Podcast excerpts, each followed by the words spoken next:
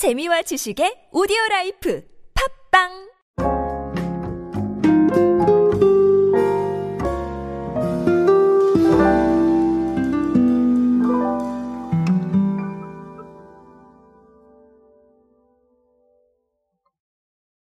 제품이나 서비스를 선택하게 만드는 방식은 굉장히 여러 가지가 있습니다.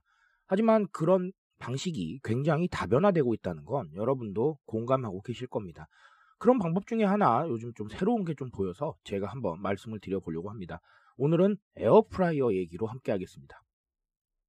안녕하세요 여러분 노준영입니다. 디지털 마케팅에 도움되는 모든 트렌드 이야기로 함께하고 있습니다. 강연 및 마케팅 컨설팅 문의는 언제든 하단에 있는 이메일로 부탁드립니다. 자 에어프라이어가 나왔어요. 에어프라이어가 뭐가 새로운 거예요 도대체 이렇게 말씀을 하실 겁니다. 왜냐하면 너무 대중적인 가전제품이 됐고 네, 에어프라이어는 많이들 또 구매를 하셨죠. 저도 작은 거 하나를 가지고 있습니다. 네, 그 정도로 에어프라이어 많이 팔렸는데요. 어, 이번에 나온 에어프라이어는 식품 회사가 냈어요. 자, 갑자기 식품 회사가 왜 에어프라이어를 이렇게 생각하실 겁니다. 아, 누가 냈냐면요. 신세계 푸드의 올반이 냈습니다. 자, 올반이 냈는데 어, 물론 뭐 콜라보레이션을 통해서 네, 만들어내긴 했어요. 신세계 푸드하고 주방가전 전문 업체인 보토코리아가 협업을 해서 냈는데 어쨌든 식품회사의 타이틀을 달고 나왔다는 게 상당히 흥미롭죠. 그래서 이름이 올반 에어프라이어입니다. 어, 근데 이거는 어떤 특징이 있냐면 사실 뭐 에어프라이어가 너무나 새로울 건 없겠죠. 그런데 어, 뭐 간단한 조작만으로 이용할 수 있다. 뭐 그런 거고 아, 가정 간편식 조리 맞춤형 주방 가전이다. 자, 이렇게 표현을 하고 있습니다. 자, 이렇게 아예 조리 맞춤형 주방 가전을 선보이는 건 신세계 푸드가 업계 중 처음이라고 합니다.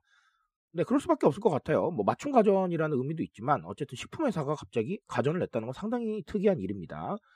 아, 그래서 신세계 푸드 관계자께서는 어떻게 말씀을 하셨냐면 자, home cook 트렌드의 확산에 따라서 소비자들이 보다 편리하고 맛있게 올반 에어쿡 가정 간편식을 즐길 수 있도록 최적의 조리법을 구현한 맞춤 가전을 선보이게 됐다. 자, 이렇게 말씀하셨습니다.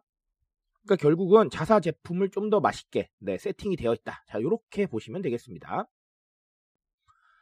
자, 그렇다면 식품회사가 에어프라이어 낼 수밖에 없는 이유 뭘까요? 뭐 간단하게는 홈코노미를 들 수 있을 겁니다.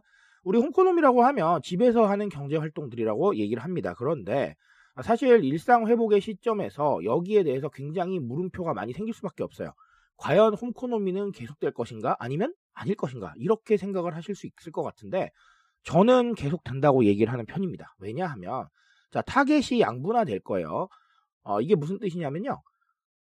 일상 회복 기조에 맞춰서 기존에 했었던 대로 네, 일상으로 완전히 돌아가셔서 밖에서 무언가를 하고 싶으신 분들도 계시겠지만 자 생각 외로 집에서 하는 것들의 이 경제성을 따지고 계신 분들도 많습니다. 시간도 아낄 수 있고 편하고 자 이런 부분들을 또 선호하시는 분들이 계시기 때문에 결국은 타겟은 양분화될 것이다. 즉 홈코노미 기조는 그렇게까지는 어, 무너지지 않을 것이다라고 저는 예상을 하고 있습니다. 자, 그리고 또 다른 하나 요소는 사실은 접근성이에요. 접근성이 무슨 얘기냐면 우리가 집에서 하는 모든 경제 활동들이 접근성이 과거보다 좋아졌다는 거예요.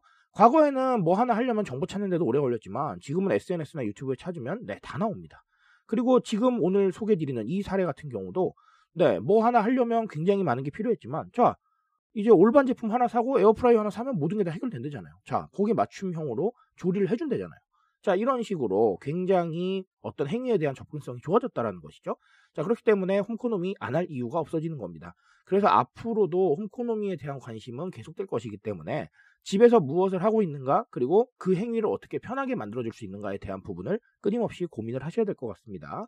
자, 또 다른 하나는 어, 이런 좀 명확한 타겟화도 괜찮을 수 있다라는 생각을 저는 좀 하고 있습니다. 무슨 얘기냐면, 자, 이 제품은 명확하게 targeting이 되어 있어요. 그러니까 아, 올반 에어프라이어. 자, 올반 제품들을 확실하게 최적의 조건으로 조리해 준다는 자, 이런 좀 확실한 targeting이 존재하죠. 자, 이런 targeting들 생각보다 중요할 수 있습니다. 굉장히 broad하고 굉장히 넓은 타겟보다 오히려 핵심 타겟으로 핵심 고객을 노리는 이런 마케팅도 괜찮을 수 있다는 생각이 듭니다.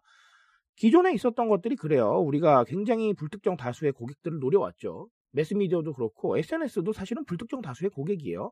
그런데 오히려 우리 제품을 찾는 사람들을 좀 더 공략하는 방식은 그렇게 많지 않았다는 말이죠.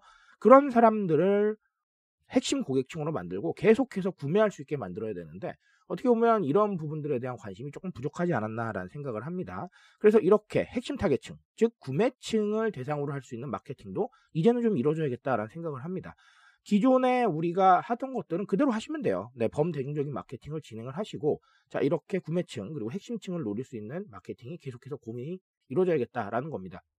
우리 구독도 그렇고, 그리고 팬슈머를 위한 팬 마케팅 다 똑같은 개념입니다. 그러니까 이런 핵심 타겟층을 대한 고민, 그러니까 이런 핵심 타겟층에 대한 고민 끊임없이 좀 해나가실 수 있기를 바라겠습니다. 어, 식품 회사의 에어프라이어로 참 많은 얘기를 한 것 같습니다. 그런 얘기들 조금 더, 네, 좀 진지하게 한번 받아들여 보시면서 좀 더 나은 해답 오늘도 내려보실 수 있기를 바라겠습니다. 제가 말씀드릴 수 있는 건 여기까지만 하도록 하겠습니다. 트렌드에 대한 이야기는 제가 책임지고 있습니다. 그 책임감에서 열심히 뛰고 있으니까요. 공감해 주신다면 언제나 뜨거운 지식으로 보답드리겠습니다. 오늘도 인싸 되세요, 여러분. 감사합니다.